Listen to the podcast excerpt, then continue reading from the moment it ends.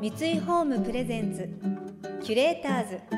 マイスタイルユアスタイル。憧れを形に三井ホームの提供でお送りします。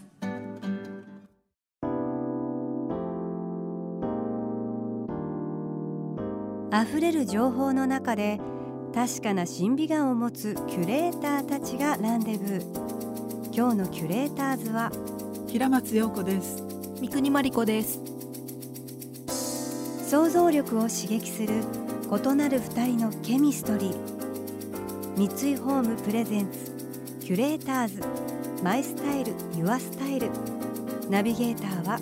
田中れなです。今日のキュレーターズはエッセイストの平松陽子さんとニットデザイナーの三国真理子さんです。平松さんは世界各地を旅し食文化と暮らしをテーマに執筆。これまでに買えない味サンドウィッチは銀座でイワシバターを自分でなど数多くのエッセイを発表され新聞や雑誌などでも広く執筆を行っています。一方3歳の時に編み物に出会い多くの洋書から世界のニットの歴史とテクニックを学んだ三國さん。作品集やキットを発表されたり手編みニットブランド気仙沼ニッティングや編み物キットブランドミクニッツのデザイナーも務めています。そしてこの度初めてのエッセイ集「編めば編むほど私は私になっていた」を発表。学校に馴染めなかった少女時代からニットデザイナーとなるまでの反省が綴られています。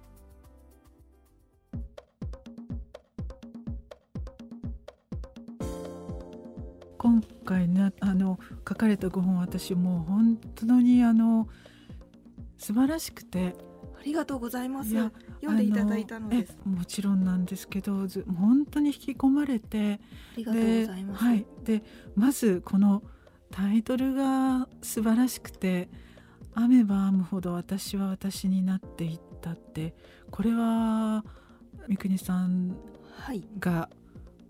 そうです、あのそうなんです。ああの、今回初めてのエッセイ集だったものではい、編むという言葉を一語入れるっていうのが、うん。あの提案でした出版社から、うん今までの方に、ねうん届きやすいようええにという、はい。そこからつなげるときに、はい。それで私のこうまあ曲がりなりにも成長してきた道っていうものを込めたいうんとなった時に、なんかこのあっち行ったりこっち行ったりした感じがある。その編めば編むほど私は私にみたいなこうこういう横に振られるリズムとあとどんどんそのようやく編んで編んで編んで私になっていくっていうそれ編み物そのものですよね。セーターがこう来てこう形になっていく。やっぱり編まないと私にならない生きないとやっぱり私にならない私っていうものは最初からあるわけじゃなくってあちこち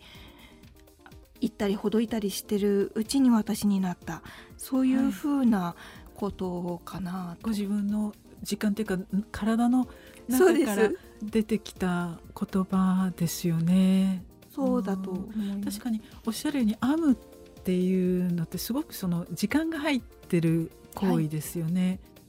編むっていう言葉の中にこうあらかじめ含まれてるなんか時間軸みたいなものをはい。なんかそれがすごくこの私になっていくっていうこの言葉の中にねいや見事にその編むっていう行為とありがとうございあます。の、うん、私になっていくってあのみんなそうですもんね。みんな私になっていくんですよね。そうだとそうなんですよね、うん、ここのところその私にとっては打ち込む価値のあるとても好きな仕事でそれは本当にそうなのですがただその作業に没頭するほど編む動物のようになってしまい自分から言葉が消えてしまいそうとハッとすることがありました。っていうふうに書いていらっしゃってですねその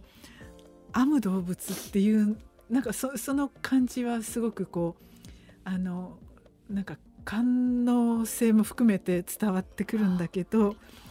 そのやっぱり言葉が消えてしまいそうっていうふうに思うんだなっていうのがちょっと衝撃だったんですね。はい、に人間ってその人と関わることでやっぱり人間になってるんはい、っ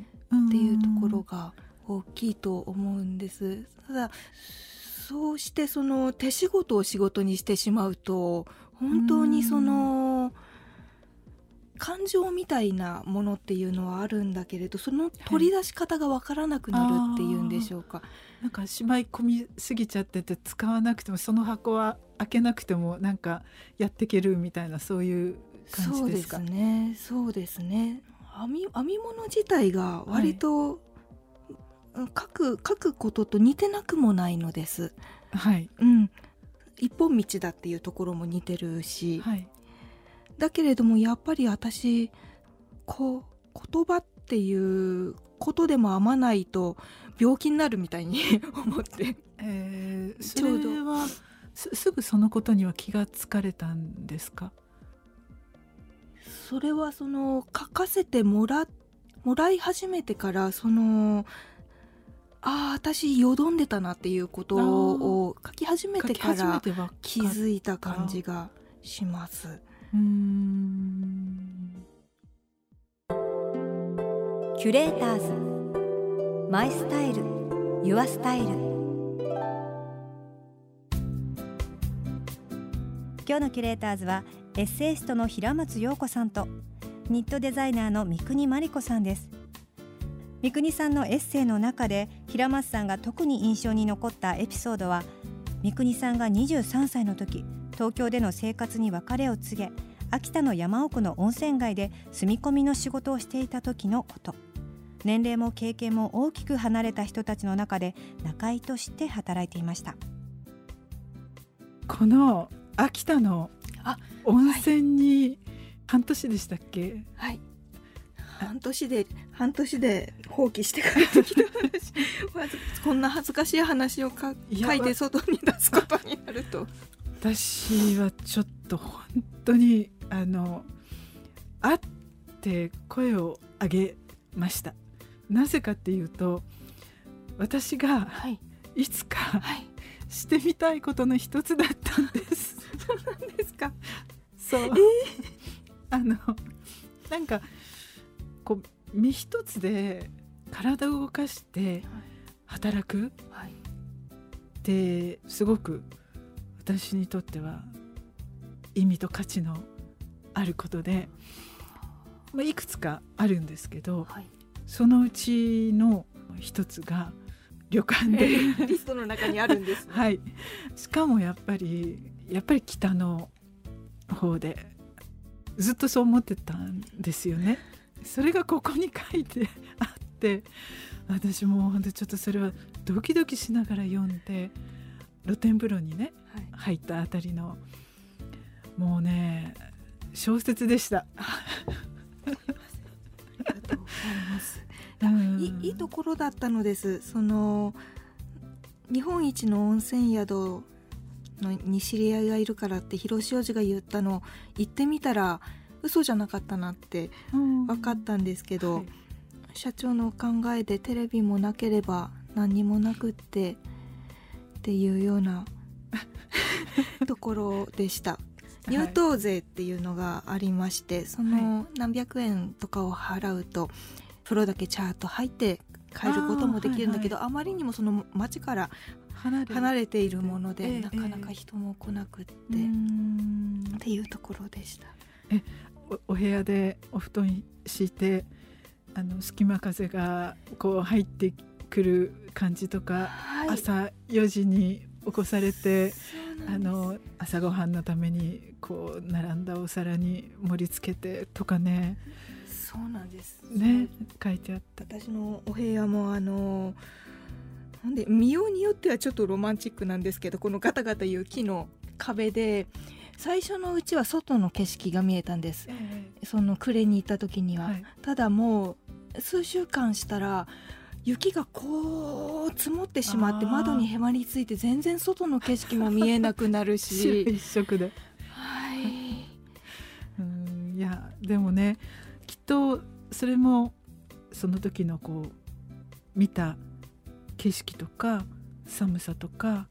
冷えとかなんか露天風呂に使った感じとか、はい、そういうのってやっぱりどこかできっとなんか書かれた本の中との全然別のところにとか編む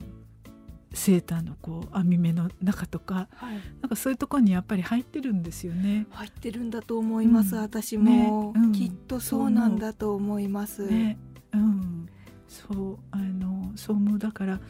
やっぱり日常の何でもないことって全然違うどこかでガシって入ってるんですよね。そうなんだと思います。うん、きっと体の中のそう、ね、書いてる時も頭だけで書いてる感じってしなくってやっぱりから体のどっかに何かが溜まっててそれが出てきてるっていう感じがありますし。 Curators。My Style。Your Style。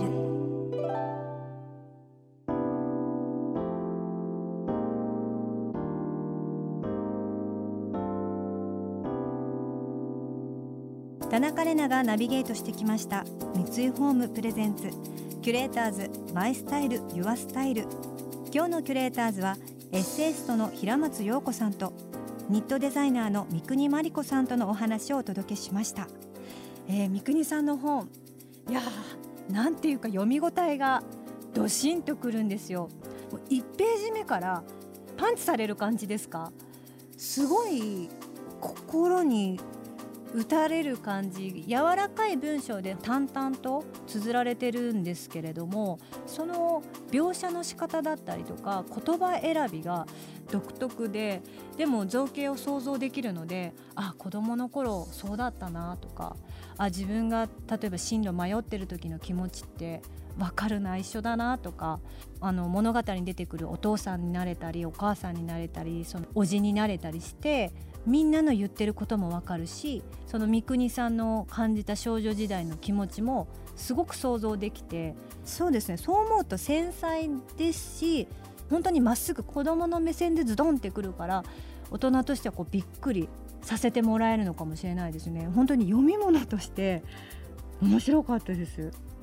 三國真理子さんのエッセイ集編めば編むほど私は私になっていったは新潮社より発売中です。この番組では感想やメッセージもお待ちしています。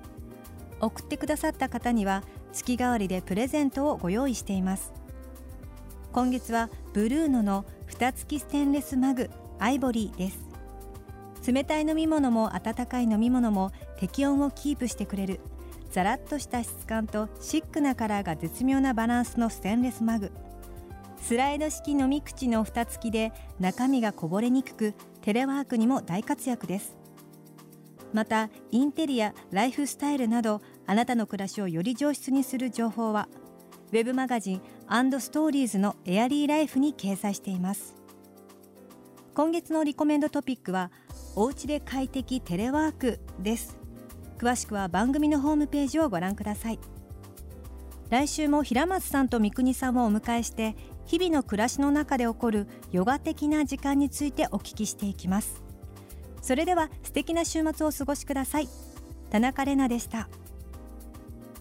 三井ホームプレゼンツキュレーターズマイスタイルユアスタイル。憧れを形に三井ホームの提供でお送りしました。